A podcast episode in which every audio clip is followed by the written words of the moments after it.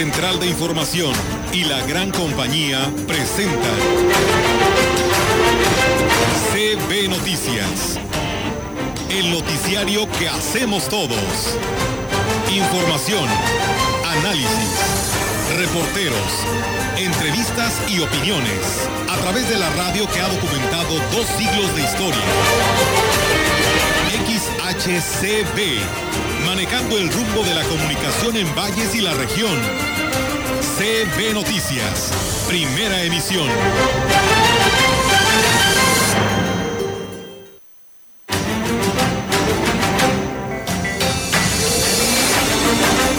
Hizo la apertura de la sede del Gómez Morín y básicamente se llenaron todas las sillas que estaban este, para la espera con toda la fila que estaba en la mañana y esto, eh, digamos, a...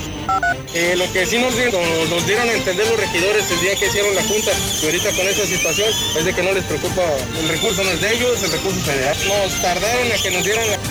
¿Qué sigue para el organismo? Les digo, nos da una tranquilidad en el tema de, de laboral en esta situación, que como bien decimos esa cantidad, pues definitivamente no contamos con ello. Viene una buena cosecha, ayudaron esas lluvias intermedias que cayeron en el amarre y más adelante yo creo que los precios ya no vayan a bajar cuando menos de los 15 pesos.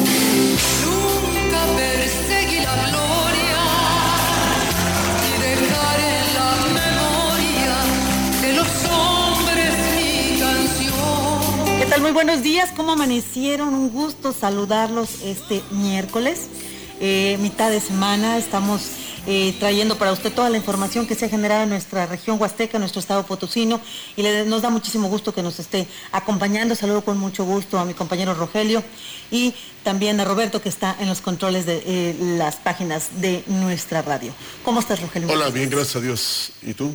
Pues muy bien, contentos, felicitando a las enfermeras. Es el Día Internacional de las Enfermeras y también a todos los licenciados en Ciencias de la Comunicación, los comunicólogos, muchas felicidades. Hay muchos compañeros de nosotros que se dedican a trabajar en, los medios locales y regionales y estatales y nos da mucho gusto saludarlos y ojalá pues lo celebren como debe ser, trabajando. En lo que se refiere a las enfermeras y a los maestros que nos estamos festejando desde el lunes aquí, bueno, desde el martes aquí en la gran compañía con temas alusivos a ellos, eh, precisamente es esta canción que nos interpretan cuatro, tres talentosas de nuestro país eh, caminante no hay camino, es ese camino al andar. Y eso es cierto, es lo que hace un maestro, es lo que hace una enfermera o un enfermero, eh, ¿verdad? Que incluso fueron reconocidos, pero la mejor forma sería pues no darles chamba, ¿verdad? No me refiero yo que uno no se enfermara o que uno no fuera pues terco o este, negativo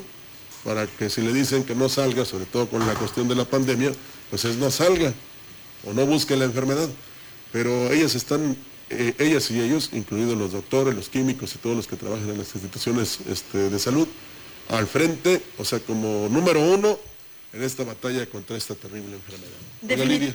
definitivamente, eh, nunca como ahora se ha reconocido tanto la labor de los enfermeros, del personal médico, pero primordialmente el de esas, esos ángeles que son las enfermeras que están atendiendo al, enfermo, que están pendientes de las necesidades y debo un reconocimiento. Y qué bueno que las nuevas generaciones se estén interesando por esta carrera y estén, preparándose para ello porque hace falta muchísimo más. Ya lo vimos en esta pandemia. Olga, ¿cómo estás? Buenos días. ¿Qué tal, Ofelia Rogelio? Muy buenos días. Buenos días a todo nuestro auditorio. Pues eh, bienvenido sea, ¿no? Es mitad de semana, miércoles 12 de mayo del 2021. Pues de esta manera le invitamos a que se quede con nosotros y pues bueno, enhorabuena por este Día Internacional de la Enfermería. Y les decía ayer junto con Roberto en el noticiero deportivo de la XR, eh, de buen trabajo, la excelente labor que están realizando todos los que participan en la aplicación de la vacuna contra COVID-19, eh, porque realmente están muy organizados y lo comentaba así, nos tratan como bebés. Digo, ayer les tocó, desde ayer a las de 50 a 59 y a los de 60 y más que no tuvieron oportunidad de vacunarse en la anterior ocasión. Y hoy también continúa, mañana igual y el viernes culmina esta etapa y ya vendrán este, las posibilidades para los ejidos y comunidades.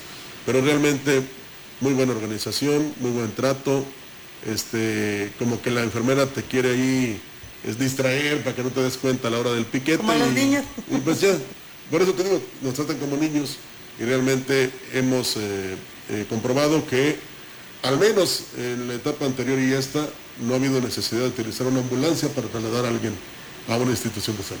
Oye, qué padre, ¿no? Fíjate que eh, en las vacunas están evidenciando la edad de las mujeres, Ah. nos están exhibiendo muy feo, pero bueno, todo sea por eh, no contraer el coronavirus y estar preparado para cualquier situación. Bueno, bueno. hay que seguirse cuidando. Vamos a comenzar con la información eh, a través de un comunicado firmado por el obispo de la diócesis de Valles, don Roberto Jenny García. Se dio a conocer la rotación de sacerdotes en varias parroquias de esta sede católica. El padre Juan Antonio Escamilla Aguilar fue nombrado vicario parroquial en el templo de San Martín Obispo en San Martín Chalchicuautla, cambio que se hizo efectivo el lunes 10 de mayo. En lo que respecta a la parroquia de la Inmaculada Concepción del municipio de Tamuín, fue designado vicario parroquial el sacerdote Mario Santos Pérez a partir del 11 de mayo. El padre Anacleto Cruz Santiago fue designado vicario parroquial de la iglesia de San José Tanquián de Escobedo, por lo que tomó posesión del cargo este martes 11 de mayo. Y bueno, pues eh, también comentarles, amigos del auditorio, que pues eh, sin aglomeraciones y con mucha agilidad se llevó a cabo el arranque del día de ayer de la jornada de vacunación contra el COVID-19 a personas mayores de 50 años en el Deportivo Gómez Morín y en los terrenos de la feria en la que se aplicaron las primeras mil dosis. El coordinador de los servicios de salud en el municipio, Manuel Guerrero Camacho, dijo que sí, que se dispuso de mayor mobiliario con las con los 24 módulos de vacunación se elevó considerablemente la capacidad de atención. Se hizo la apertura de la sede del Gómez Morín y básicamente se llenaron todas las sillas que estaban a, este, para la espera con toda la fila que estaba en la mañana y esto, eh, digamos, ha permitido que a partir de las 8 de la mañana la gente va entrando directamente sin hacer fila aquí a, vacunarse y eso ha tenido muy contenta a la gente de que se está dando una atención rápida y de una buena calidad. Reconoció que pues ha sido considerable el número de personas mayores de 60 años que llegaron a aplicarse la primera dosis ya que no habían querido vacunarse hasta comprobar la efectividad del biológico. Personas que por motivos personales que no estaban este, en la ciudad no se vacunaron, otras personas que no creían mucho en la vacuna o tenían mucho miedo a la reacción de la vacuna y ahora sí que utilizó a, todos sus amigos de conejillas de indias. Diría un señor, como viví que todos mis amigos y, y- y unos hermanos pues no fallecieron, no les pasó nada, ahora sí me la vengo a poner. En otro orden de ideas, le comento que en un 50% se incrementó, o de incremento, mejor dicho, reporta el sector restaurantero eh, sus ventas en la celebración del Día, eh, el Día de la Madre, informó esto la vicepresidenta de Canirac en la Huasteca, Irma Laura Chávez Aristegui. La empresaria dijo que de acuerdo con las encuestas contestadas por algunos socios, revelan que en su mayoría tuvieron una importante afluencia de comensales a pesar de las restricciones en el aforo por las medidas sanitarias contra el coronavirus.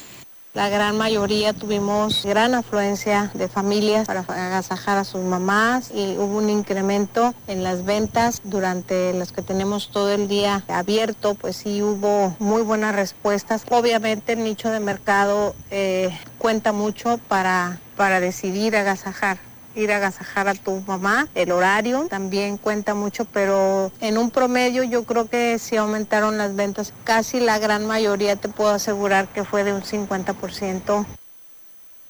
El- un grupo de brigadistas se plantó en la presidencia municipal para lograr que el ayuntamiento les pague la deuda de un mes de trabajo en el combate de incendios forestales.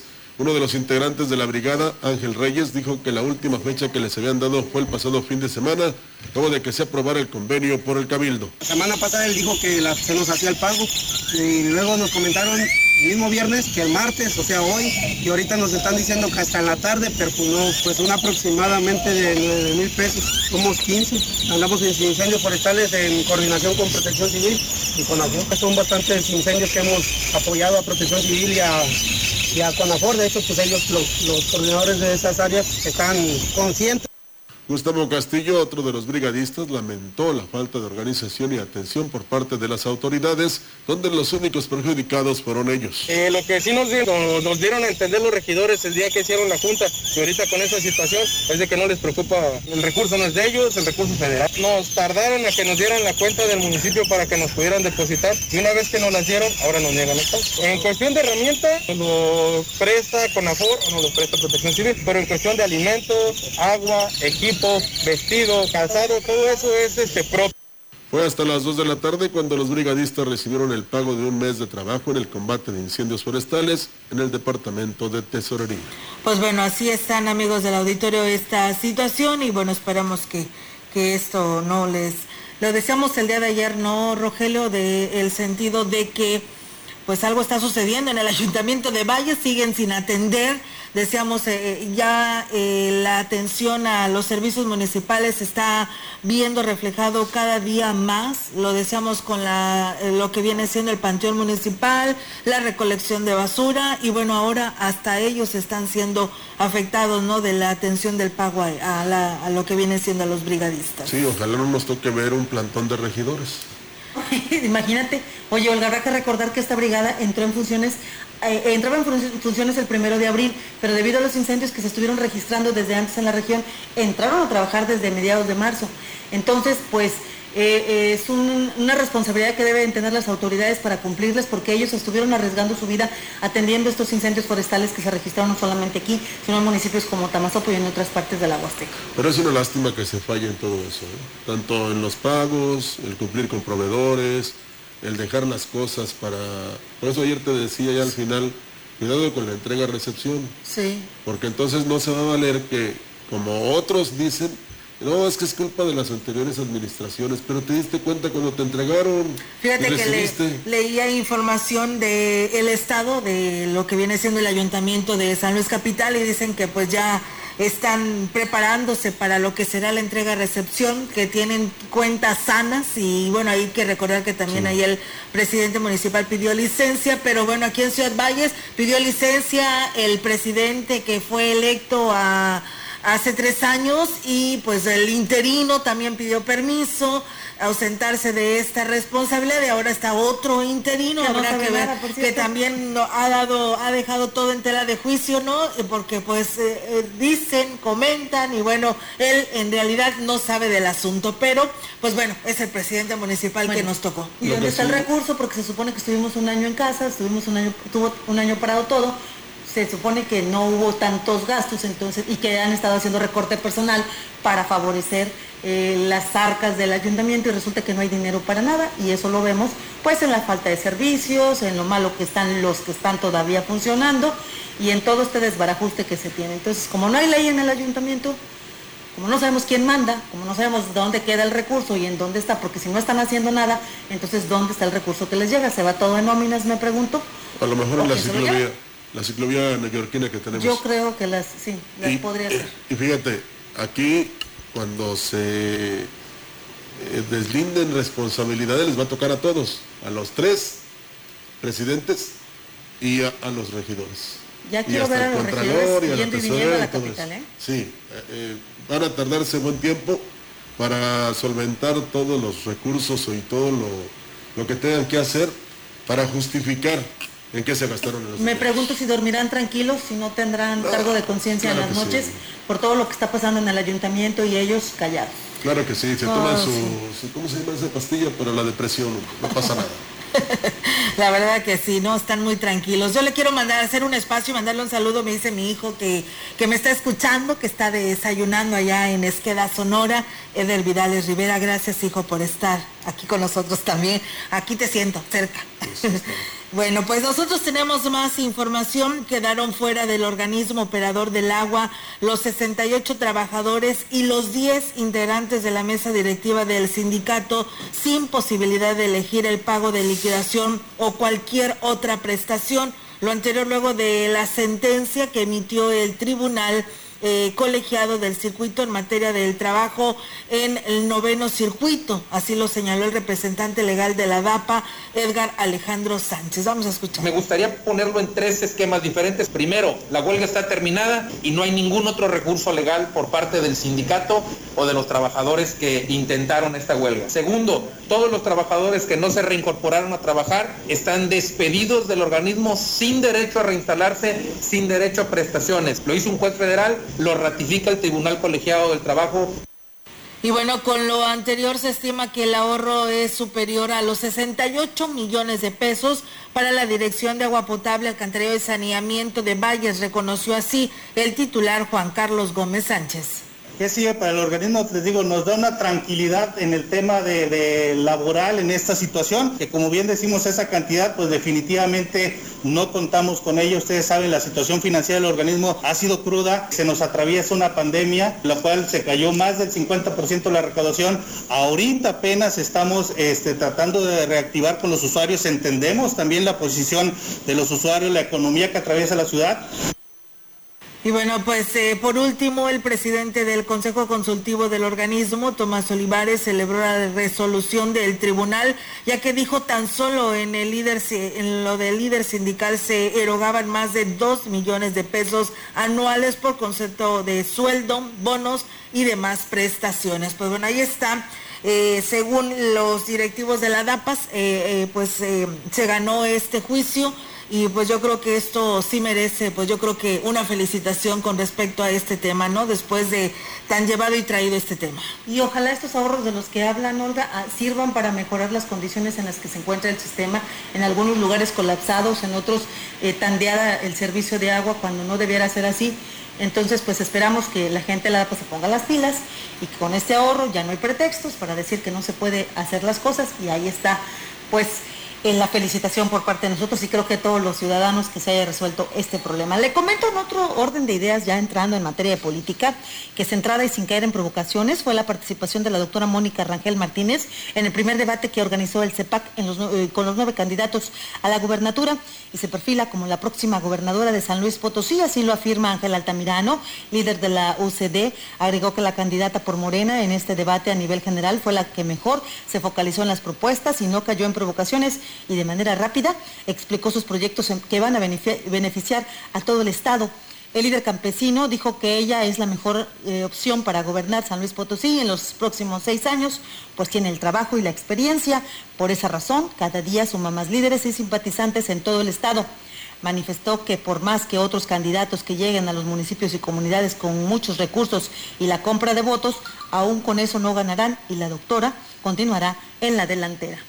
Al reunirse con afiliados a la Cámara Nacional de Comercio, Servicios y Turismo, Canaco Servitura, el candidato a la gubernatura de la coalición Sí por San Luis, Octavio Pedrosa Gaitán, dijo que recibirá las eh, ternas de perfiles que propongan los empresarios para los nombramientos de los titulares de las secretarías como la de Turismo, Desarrollo Económico y Desarrollo Agropecuario y Recursos Hidráulicos.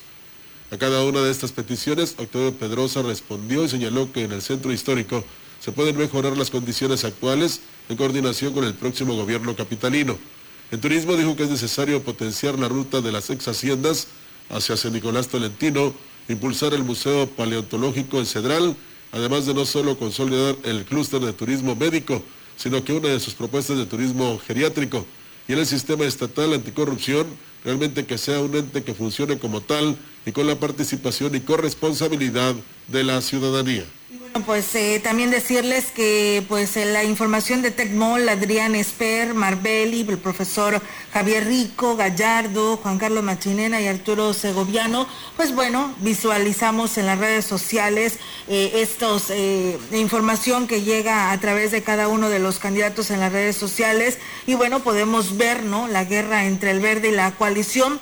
A nosotros no nos queda más que llamar la atención en el tema a los quienes nos escuchan, a quienes nos siguen, a que hagan su análisis, ¿no? Con respecto a estos temas que, que hoy se dan a conocer en las redes sociales para el para el resto de los candidatos a la gubernatura. Lamentablemente, pues se siguen presentando esta guerra sucia, ¿no? Que no los llevará a nada bueno. Estamos a punto de concluir el proceso electoral, ya vamos para la segunda semana del, del último mes y se hace importante que concreten ya las propuestas los candidatos a la gubernatura, se hace importante que definan, le definan al ciudadano cómo van a hacer todo eso que están prometiendo y lo más importante, que dejen de estarse con señalamientos y estarse desacreditando porque eso no abona en nada el ánimo de la gente de salir a votar y aquí lo que queremos es que la gente salga a ejercer su voto, salga a ejercer su derecho de una manera libre, eh, de manera consciente y analítica.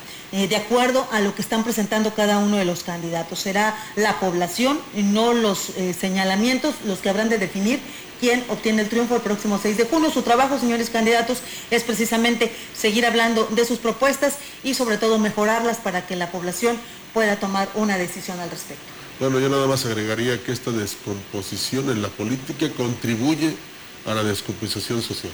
Nada más, nada más. O sea, desde hace 3, 4 años que creen que con valentonadas, con este, balandronadas, tonterías y palabras malsonantes y altisonantes cautivan al electorado, están equivocados. Así es, Rogelio, pues bueno, ahí está, mientras tanto, esta eh, guerra entre ellos mismos, pero bueno, esperamos que simplemente hacer llamado nuevamente a la ciudadanía que salga a votar y tome las mejores de las decisiones. Y bueno, cambiando de tema, decirles que es alarmante la incidencia de accidentes en motocicleta que se registra en la ciudad, ya que en la semana son hasta seis eh, percances de este tipo, lo que, los que se atienden con un saldo de heridos y muchos de ellos de gravedad. Así lo manifestaba el comandante socorrista de la delegación de la Cruz Roja en Valles, Javier Méndez Partida. Externó que en los últimos meses los accidentes en motocicleta han ido a la alza. La mayoría de ellos son por exceso de velocidad al conducir la unidad o la falta de precaución de los operadores, entre otros factores. Añadió que algunos operadores no portan casco o bien usan uno de muy mala calidad, lo que pone en riesgo, en un riesgo mayor, su vida si sufren algún accidente utilice los cascos, que no lleven a toda la familia ahí, porque a veces va al papá, la mamá y los niños ahí sin casco, y que ocupen cascos, cascos que son, que los puede proteger, pero esos cascos bien delgaditos se ocupan, de mala calidad, sí, que compren cascos de buena calidad, pues fracturas, por lo regular fracturas, extremidades y lo que más hay.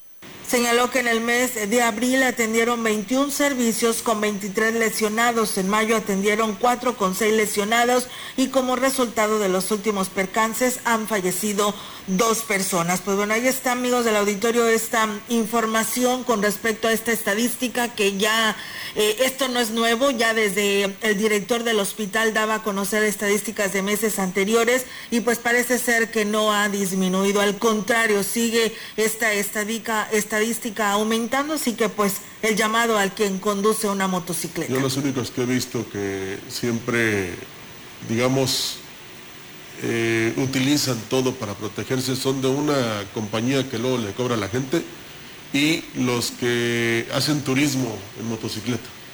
O sea, esas motocicletas Harley. cultura. Y el momento de, darles las licencias deben de exigirles, yo creo, a los aspirantes a, las licencias que, que cuenten con todo el equipo y que tengan los conocimientos básicos de lo que pueden y no pueden hacer al momento de subirse a una moto. Entonces, pues, si no cambiamos eso, vamos a seguir teniendo el problema que hoy vemos. Es que muchos toman, se suben a la motocicleta, luego otros traen el casco de sombrero. Oye, en la ciclovía no lo pueden usar los motociclistas, ¿verdad? No, no, eso no, ni los automovilistas. Bueno, pues esperemos que haya congruencia de parte de ellos porque no siempre tiene la culpa el automovilista. Así es, eh, nada más rápidamente nos eh, escribe la señora Nereida y dice ella felicita a todas las personas que están atendiendo el módulo de vacunación de los terrenos de la feria, dice excelente coordinación, están atendiendo y coordinados desde la recepción hasta la sala de reposo. Felicidades por esa bonita coordinación en el módulo de vacunación de la feria y bendiciones a todos. Pues bueno, ahí está. Lo que deseamos hace un momento, la buena atención, ¿no? Escuchamos al licenciado Gallo con su 3 de 3. 3, 3 de 3 con el licenciado Gallo.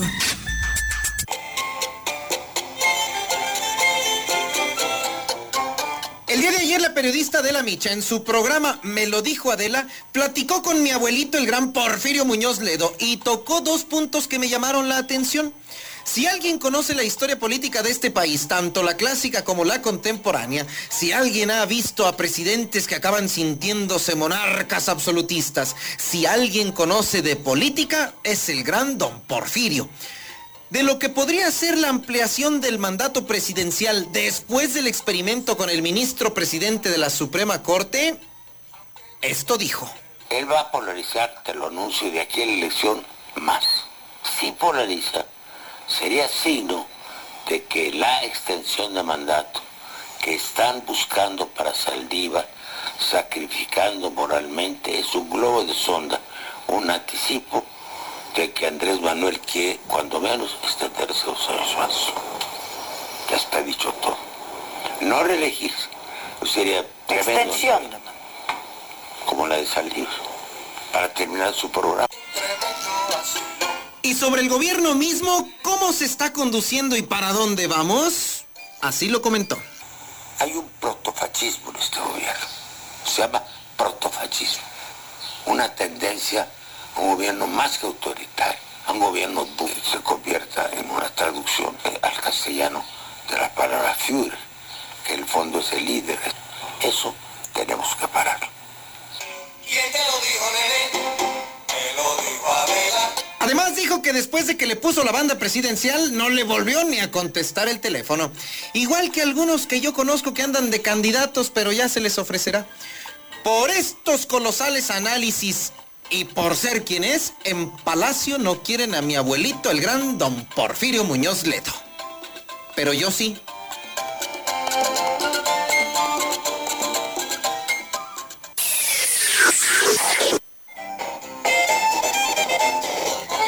Y para muestra, pues basta el mismo. Aun y cuando no es correcto que algún gobernante se meta, opine o diga algo sobre los procesos electorales, y menos a favor o en contra de un candidato en algún acto público, al presidente de la República le ha valido completamente lo que acabamos de celebrar el lunes.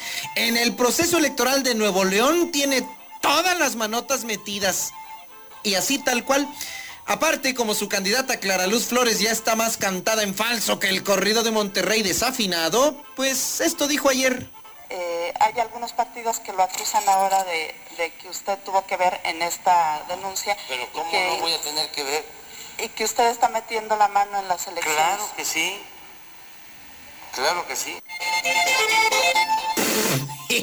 Sin vergüenza, hijo Ay, no puede ser, mira nada más qué maravilla. Pues como dicen los buenos abogados, a confesión de parte, relevo de pruebas, autoridades electorales.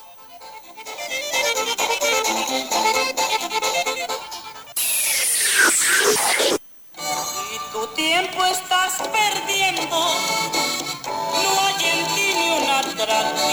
y aquí le tengo otra joyita del debate del domingo. Este fue el nivel de discurso del flamantísimo candidato a la gubernatura por las redes sociales progresistas, José Luis Romero Calzada, el Tecmol.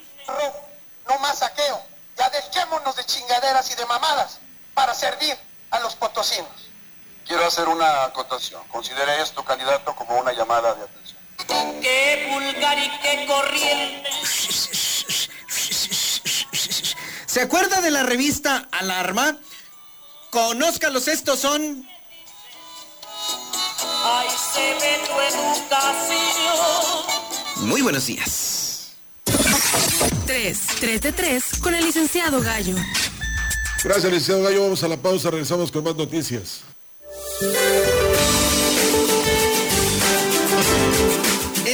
Día, el frente número 56, extendido sobre el norte y noreste de México, interaccionará con un canal de baja presión sobre el oriente del país, con fuerte inestabilidad atmosférica en la atmósfera superior sobre el centro y oriente del territorio nacional y con la corriente en chorro subtropical, originando lluvias fuertes e intensas, descargas eléctricas y posibles granizadas en las regiones mencionadas, incluida el Valle de México, además de lluvias puntuales torrenciales en San Luis Potosí, Querétaro, Hidalgo, Puebla y Veracruz.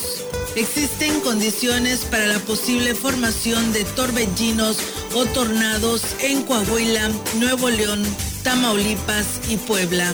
Por otra parte, un fuerte ingreso de humedad del Océano Pacífico en combinación con el calentamiento diurno, ocasionará lluvias fuertes a puntuales intensas, descargas eléctricas y posibles granizadas sobre el occidente, sur y sureste de la República Mexicana.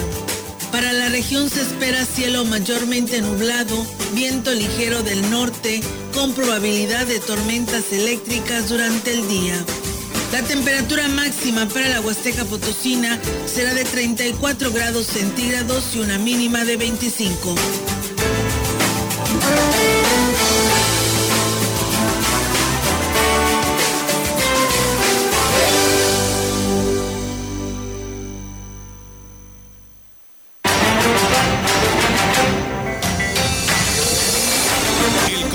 Directo 481-382-0052, 481-381-6161. Mensajes de texto y WhatsApp al 481-113-9890 y 481-113-9887.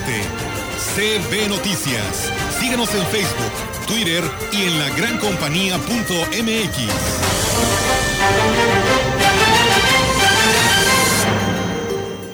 En su hogar o negocio, Carnes Gucci. Calidad de exportación a su alcance y al mejor precio. Molida, picada para tacos, cecina, arrachera, cortes finos, deshebrada y más en porciones al menudeo. Y piezas base por caja para su negocio. Sucursales en Río Verde, Tamuín y cuatro direcciones en Valles. Consume lo nuestro. Consume Carnes Gucci. Naturalmente la mejor. Dicen que en esta elección solo hay de dos sopas. Una que sabe a PRI, a PAN y una pizca de PRD sabe a rancio, a corrupción. Otra que tiene ingredientes de morena, como macedonio, un verde bien quemado y la mano del Bester. Se ven diferentes, pero saben a lo mismo. Lo bueno es que puedes elegir una nueva opción. Un movimiento ciudadano que propone la evolución mexicana. Atrévete a probar algo nuevo. El futuro está en tus manos. Movimiento Ciudadano. Este año, la mejor flor que le puedes dar a la Virgen es una oración. Desde tu casa, haz un ramillete. Puedes rezar el rosario. Mayo, mes de las flores. CB, la gran compañía, con el fervor de siempre.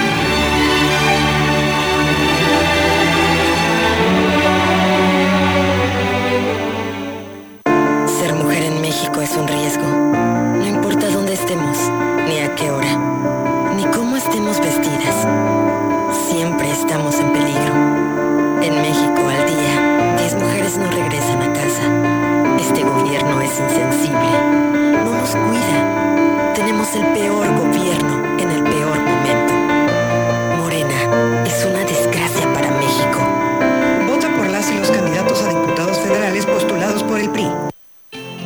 pondré un cubrebocas. Si tienes que hacerlo, hazlo bien. Lava tus manos al ponerlo y al quitarlo. Tómalo por los resortes y ponlo en la oreja cubriendo bien nariz y boca con el filtro. Nunca lo pongas sobre el cuello o el pelo. Cámbialo cuando esté húmedo, quitándolo por los resortes y deséchalo dentro de una bolsa cerrada. Cuando lo uses, sigue las reglas de higiene y prevención. Y por favor, quédate en casa.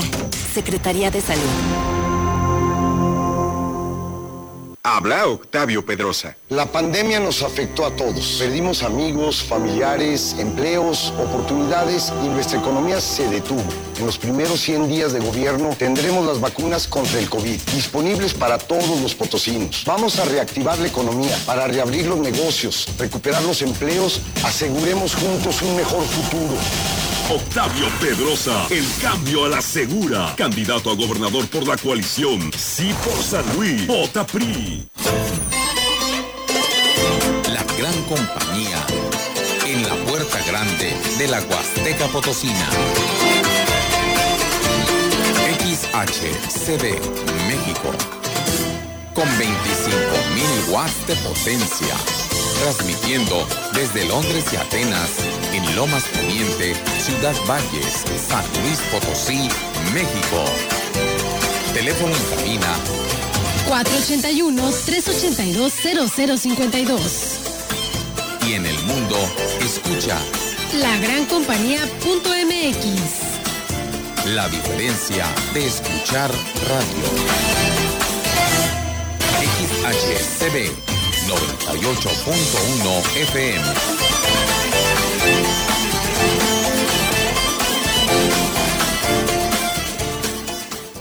Gracias por continuar con nosotros cuando son las 10 de la mañana con 31 minutos. Le platico que el, vicepresidente del Colegio de Agrónomos en la Huasteca, Ricardo Ortiz Azuara, manifestó que la cosecha de lichi que inicia durante el presente mes de mayo generará para la región la activación económica que tanto se requiere para esta zona indicó que año con año los productores de los municipios de Huehuetlán, Coscatlán, Axtla, Matlapa y Gilitla esperan que eh, este tiempo para, esperan este tiempo para la venta local y nacional, incluso para exportación del producto, ya que la zona huasteca se ha convertido en uno de los más importantes productores de esta eh, fruta exótica.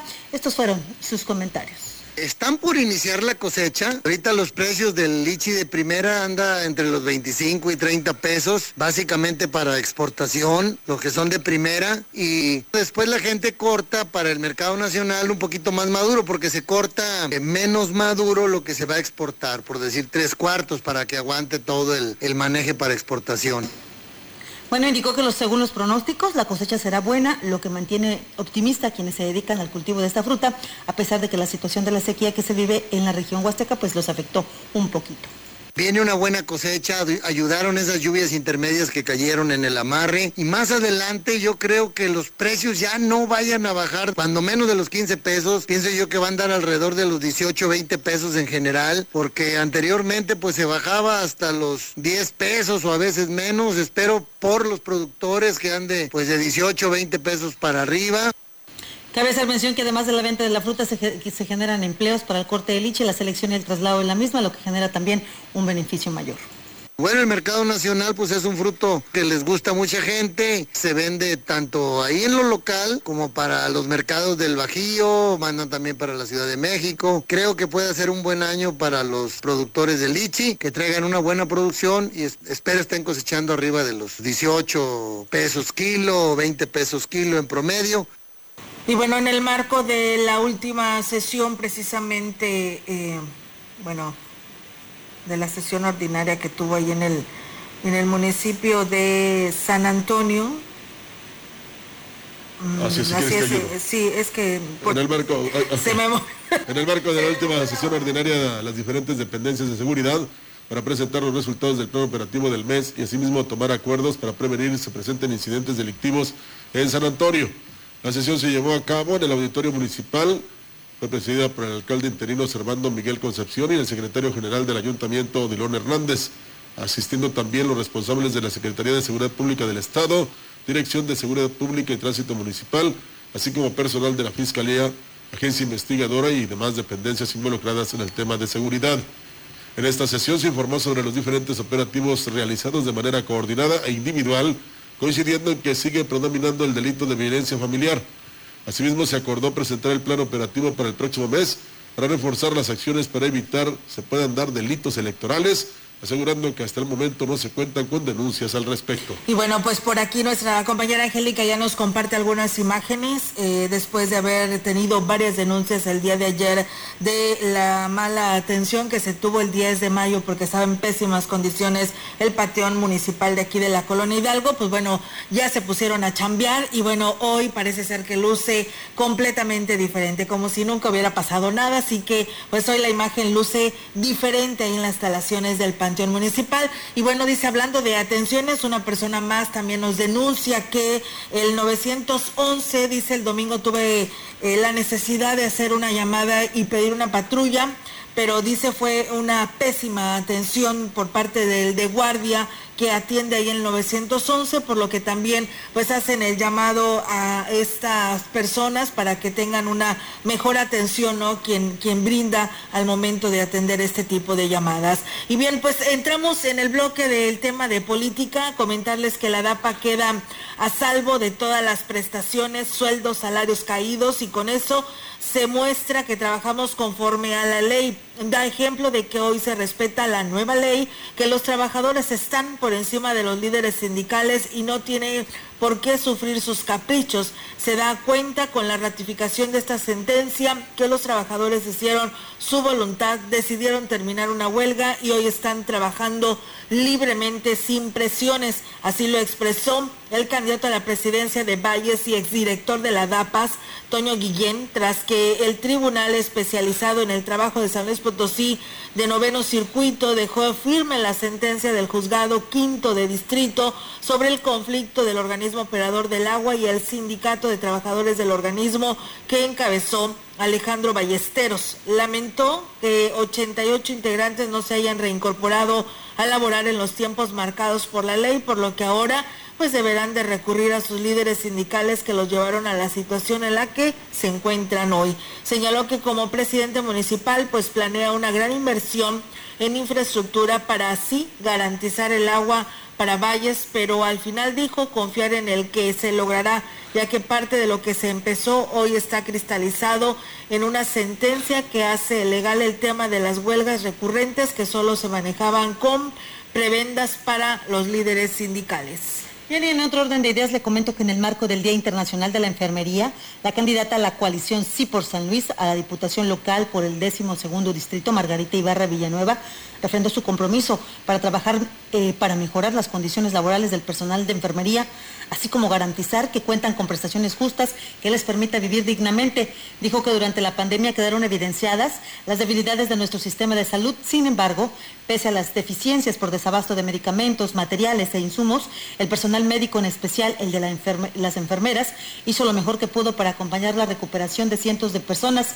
Señaló que si bien la salud pública es una responsabilidad que comparte gobierno federal y estatal, desde el Estado se pueden mejorar los servicios para seguir incrementando la cobertura hasta lograr un servicio universal.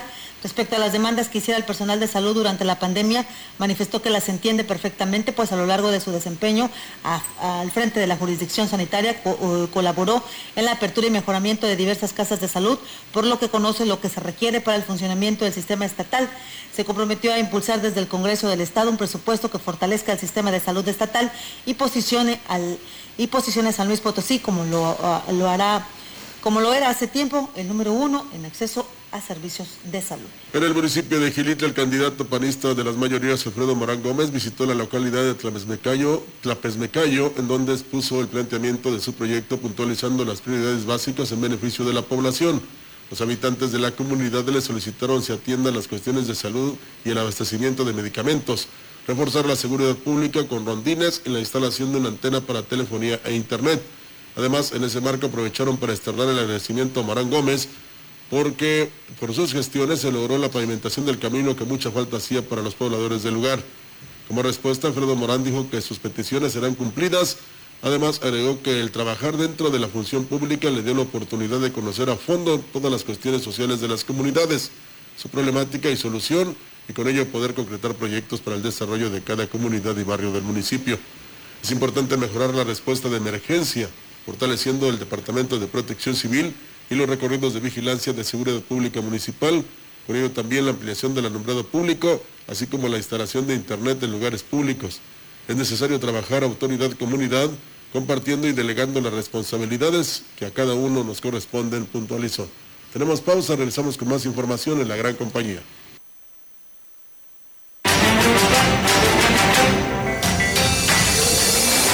El contacto directo 481-382-0052, 481-381-6161. Mensajes de texto y WhatsApp al 481-113-9890 y 481-113-9887. CB Noticias. Síguenos en Facebook, Twitter y en lagrancompañía.mx.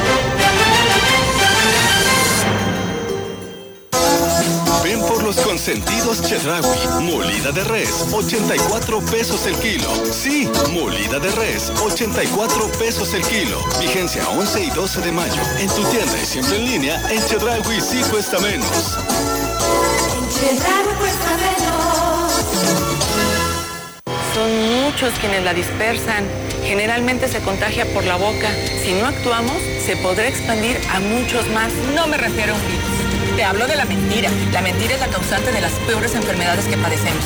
Son muchos quienes la propagan. Tú los conoces y yo también. No les creas. Ya no más. La verdad es la única vacuna. Vacunemos juntos a San Luis Potosí. Doctora Mónica, mi gobernadora. El cambio verdadero solo está en Morena. Si tienes entre 50 y 59 años de edad, vacúnate contra la COVID-19. Regístrate en mivacuna.salud.gov.mx. Con tu CUR, un correo electrónico y un número telefónico. El día de tu cita acude puntual. Si necesitas segunda dosis, te informarán dónde y cuándo la recibirás. Cuidémonos entre todos. Vacúnate y no bajes la guardia. Secretaría de Salud. Este programa es público ajeno a cualquier partido político. Queda prohibido el uso para fines distintos a los establecidos en el programa. ¿Recuerdas cómo nos unió el sueño de transformar a México? Millones hartos de los malos gobiernos. ¿Recuerdas cómo le pusiste un alto a la corrupción del PRIAN? ¿Y cómo luchamos para iniciar el cambio verdadero? ¿Recuerdas esa noche en 2018 cuando se cumplió la voluntad del pueblo? Desde entonces la cuarta transformación avanza, pero la lucha no ha terminado. Hoy te necesitamos una vez más. Defendamos la esperanza. Vota Morena, la esperanza de México. Vitromex, festeja en mayo a mamá. Piso Aries de 36 por 36 a solo 99 pesos metro cuadrado. Además, descuentos desde 10 al 30%. Somos distribuidores directos de fábrica. Contamos con adhesivos y junteadores de la prestigiada marca Perdura, con los mejores precios de la región. Vitromex, estamos en Boulevard México Laredo, número 805, Lomas Poniente. Habla Marco Cortés, presidente nacional del PAN. Con el PAN en la Cámara de Diputados, impulsaremos que vuelva el seguro popular, las estancias infantiles, el programa de Prospera y el apoyo al campo. No permitiremos que te quiten ningún programa social que hoy recibas. El compromiso de las y los diputados federales de Acción Nacional es exigir que los programas sociales lleguen puntuales y sean parejos para todos los que realmente lo necesitan. Juntos pongámosle un alto a la destrucción, a los abusos y atropellos de Morena. Cuenta con nosotros. Vota por los candidatos a diputados federales del PAN.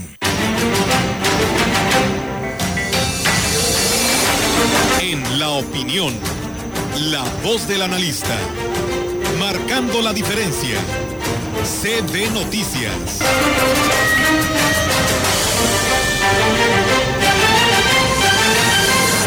Así es, amigos del auditorio, pues es miércoles de mitad de semana y tenemos la participación del maestro Marco Iván Vargas. Adelante, maestro, buenos días. ¿Qué tal amigas y amigos de la gran compañía? Es un enorme gusto para mí saludarles nuevamente por este medio. Cada vez falta menos para la celebración de la elección en San Luis Potosí y en todo el país en realidad. Semana a semana, en este mismo espacio, hemos proporcionado información y distintos ángulos que se ponen a consideración de usted para poder recorrer juntos este proceso electoral desde sus distintas etapas. Estamos ya en la última etapa prácticamente de las campañas proselitistas, eh, donde las candidatas y los candidatos para los distintos cargos de elección popular ya pasaron estas etapas de posicionamiento donde se hacen conocer y ahora ah, tratan de vincular ciertas ideas o ciertos eh, principios o valores con el electorado para hacerles merecedores del, del, voto popular. Esta parte o esta historia usted ya la conoce. Pero hay otro proceso paralelo que usted va a comenzar a ver eh, durante los próximos días y del que hay que estar muy alerta. Ya lo habíamos advertido aquí, el tema de las noticias falsas. Flaco favor le hace a la ciudadanía quien sigue construyendo una falsa y absurda narrativa del fraude electoral, ahí, insisto, donde la ciudadanía, ustedes, nosotros, nuestros vecinos, eh, nuestros familiares, son o somos quienes nos encargamos de la realización de la elección a nivel eh, muy horizontal, a nivel de ciudadanía. Y esto lo traigo a colación porque durante las últimas horas, ya lo sabe usted, empiezan a, circular eh, las noticias falsas a través de WhatsApp, ¿no? De las redes sociales. Y podría ser que, eh, como lo hemos dicho en otro momento, estas noticias falsas y estas propias narrativas del fraude electoral solo florecen ahí en los fértiles campos del desconocimiento. Y para ello todas y todos tenemos que salir a la defensa de la verdad. Le pongo dos elementos muy claros. Se ha sabido y se ha circulado en las redes sociales durante las últimas horas el tema del horario de las casillas y del cierre de las mismas. Como es del conocimiento de ustedes, las, las casillas se instalan y abren la votación a las 8 de la mañana y las casillas cierran a las 6 de la tarde. Pero eh, ha circulado información que dice que si una persona está formada en la fila y dan las 6 de la tarde, ya no se le va a permitir votar. Esto es falso. De acuerdo con las disposiciones que ha establecido el Instituto Nacional Electoral, si usted, por ejemplo, decide ir a votar en la tarde y usted se encuentra en la fila, todas las personas, y déjeme ser muy claro, todas las personas que estén formadas en la fila para las seis de la tarde les será permitido votar. Esto no es necesariamente nuevo, sino que ya tiene un montón de tiempo. Recordará usted también que desde hace muchísimos años, y yo estoy diciendo prácticamente de una historia de 30 años, eh, se decía que las personas que lamentablemente ya habían fallecido, eh, de repente aparecían eh, en los registros que, que, ya habían ejercido su voto. El día de hoy eso es imposible.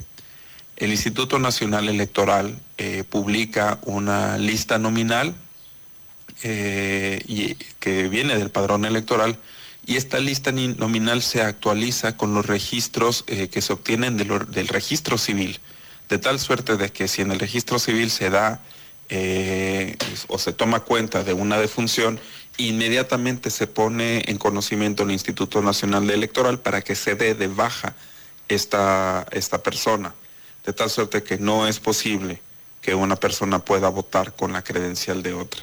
Esto este, deliberadamente es falso. Y estos dos ejemplos solo los pongo a colación de nuevamente para ilustrar cómo es que puede haber personas que por los motivos que usted quiera empiezan a difundir información deliberadamente falsa. Todos quienes participamos desde el ámbito de la ciudadanía o de la autoridad en el proceso electoral estamos comprometidos con la verdad. Muchas gracias, nos escuchamos la siguiente semana. Bueno, muchas gracias a Marco Iván, que siempre nos apoya con su colaboración, muy acertados sus comentarios. Le comento por otro orden de ideas, retomando ya el tema de la política, que con la gestión de la firma de un compromiso ante habitantes del ejido de ampliación La Encada, de parte del candidato a la gubernatura por el Verde, el candidato a presidente municipal de Ciudad Valles, David Armando Medina Salazar, anunció que como una realidad la construcción de la carretera que comunicará los ejidos de La Encada, Puerta del Espíritu Santo, Zaragoza, obra anhelada por habitantes de la zona eh, norte del municipio. Estos fueron eh, pues la expresión que eh, anunció ayer David Medina con la gente de Ampliación Laicada.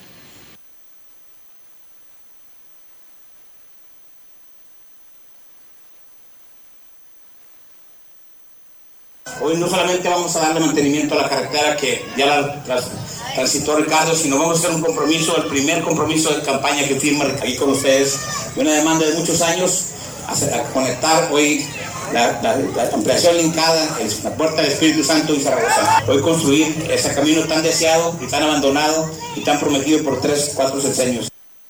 Bueno, dicho proyecto que ya es un compromiso más de la administración que encabezará, consta de 22.8 kilómetros y unirá un importante eje cañero que durante décadas han solicitado la intervención del gobierno para la construcción de esta carretera que transformará la calidad de vida de quienes radican en esa zona del municipio y que su traslado a la cabecera municipal actualmente les lleva horas tornándose en ocasiones imposibles en época de lluvias y que ha costado desafortunadamente vidas de quienes necesitan atención médica urgente, pues entonces anuncia David Que eh, a, estos ejidos, en caso de ganar, la encada Puerta Espíritu Santo Zaragoza será una realidad este eje carretero.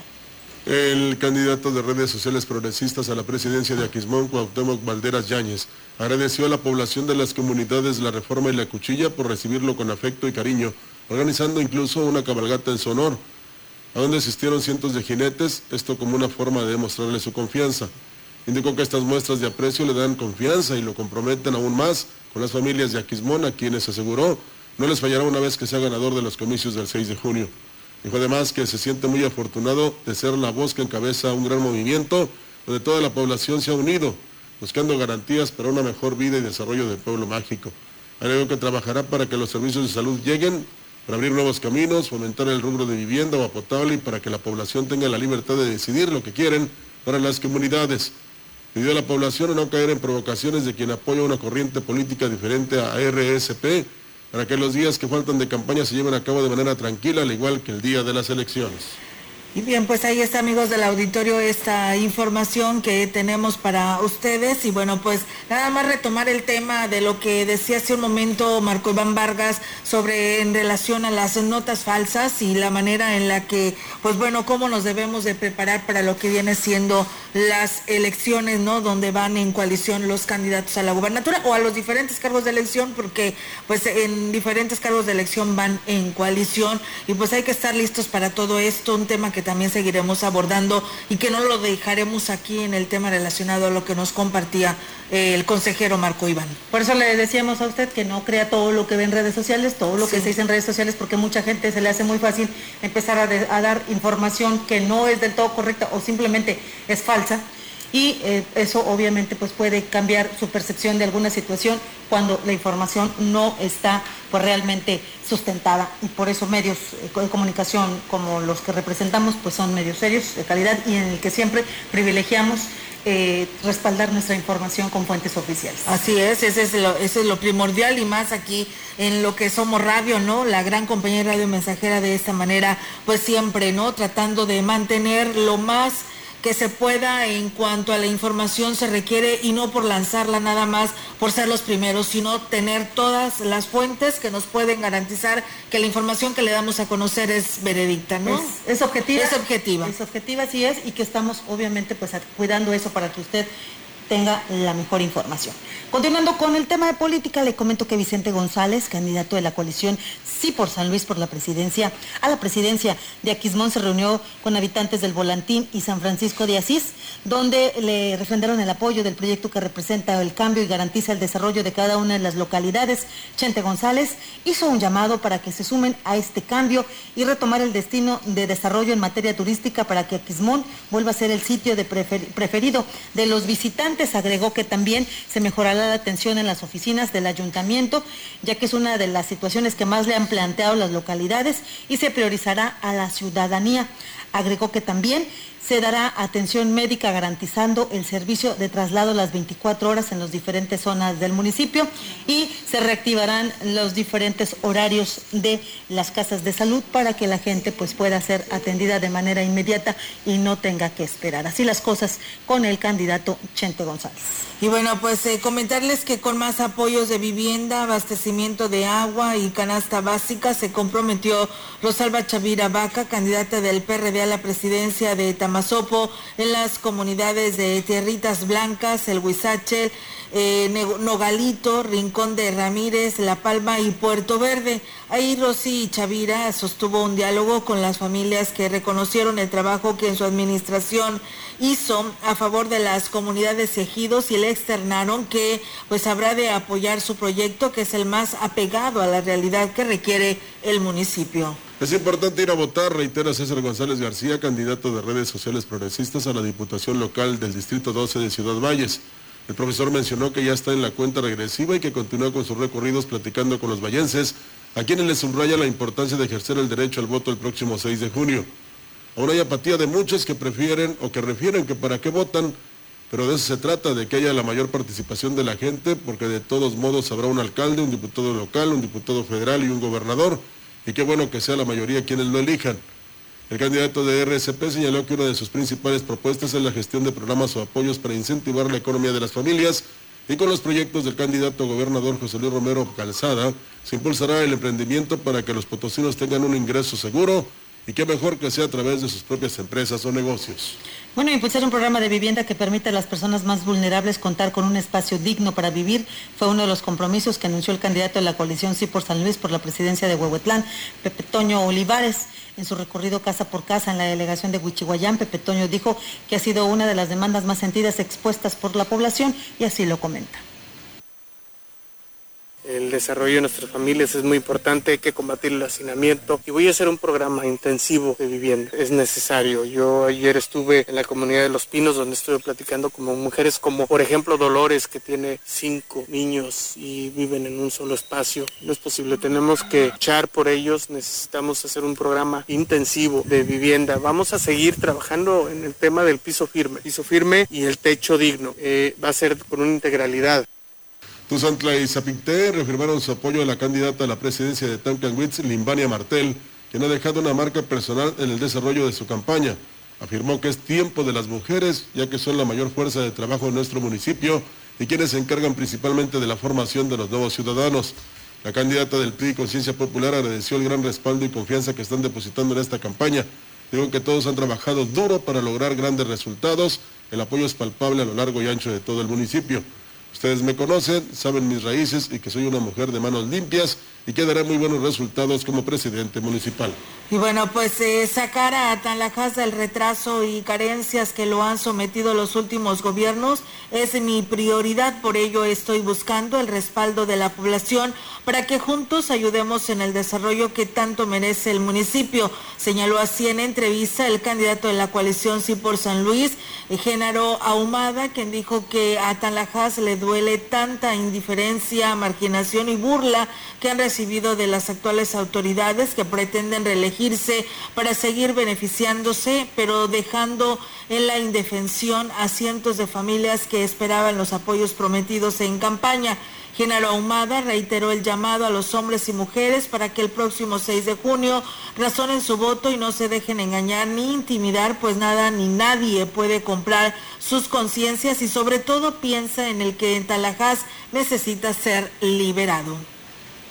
Bien, más información le comenta a usted que la candidata de Morena a la presidencia de Aquismón, Esperanza Cedillo, hizo un llamado al gobierno del Estado y a las autoridades competentes para que actúen en consecuencia, pues teme por su vida, por las amenazas que ha recibido contra su integridad.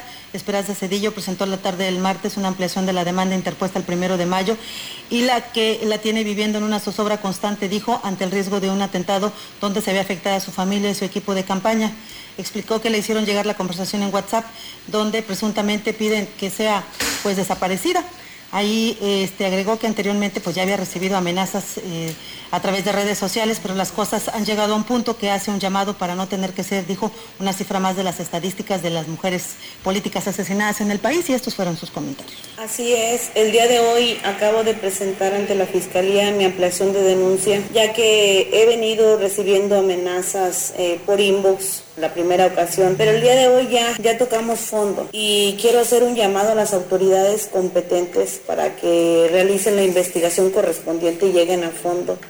La verdad temo por mi vida, tengo por, temo por la vida de mis hijos, ya que en dichos mensajes pide que me maten. Nuestro estado se encuentra en semáforo verde. Sigamos cuidándonos y tomando en cuenta las siguientes recomendaciones. El Comité Estatal para la Seguridad en Salud informa horarios, aforo y sugerencias al protocolo de seguridad sanitaria. Hoteles aforo al 80%. Deportes profesionales con aforo del 30%. Canchas deportivas solo jugadores. Eventos de concentración masiva con aforo al 30%. Centros religiosos cierre 9 de la noche. Parques de 6 de la mañana a 18 horas con cierre los lunes. Parajes, balnearios, operadoras y paseos turísticos con cierre a las 18 horas con un 70% de aforo. Las actividades con un 70% de aforo y con cierre a las 10 de la noche son supermercados, mercados, abarrotes, tiendas de conveniencia y ultramarinos, plazas comerciales, comercios en general, club deportivos, cines, teatros y museos, peluquerías, estéticas, barberías, spa y masajes. Las actividades que amplían su aforo y cierre a las 12 de la noche son restaurantes, jardines de eventos, salones de fiestas, centros nocturnos, bares, casinos y cabaret con aforo al 50%. Para consultar aforos y horarios permitidos de las demás actividades, visita nuestro portal slpcoronavirus.mx. Si te cuidas tú, nos cuidamos todos. Por tu familia. Si sales, cuídate. Servicios de salud. Y bien amigos del auditorio, pues después de escuchar este reporte también tenemos el del Comité de Seguridad en Salud para todos ustedes y bueno, pues comentarles que en la jurisdicción 1, eh, con sede en San Luis Capital, el incremento es de 14 y en Soledad 1. En la jurisdicción 5, que es con sede en Valles, hay cero casos.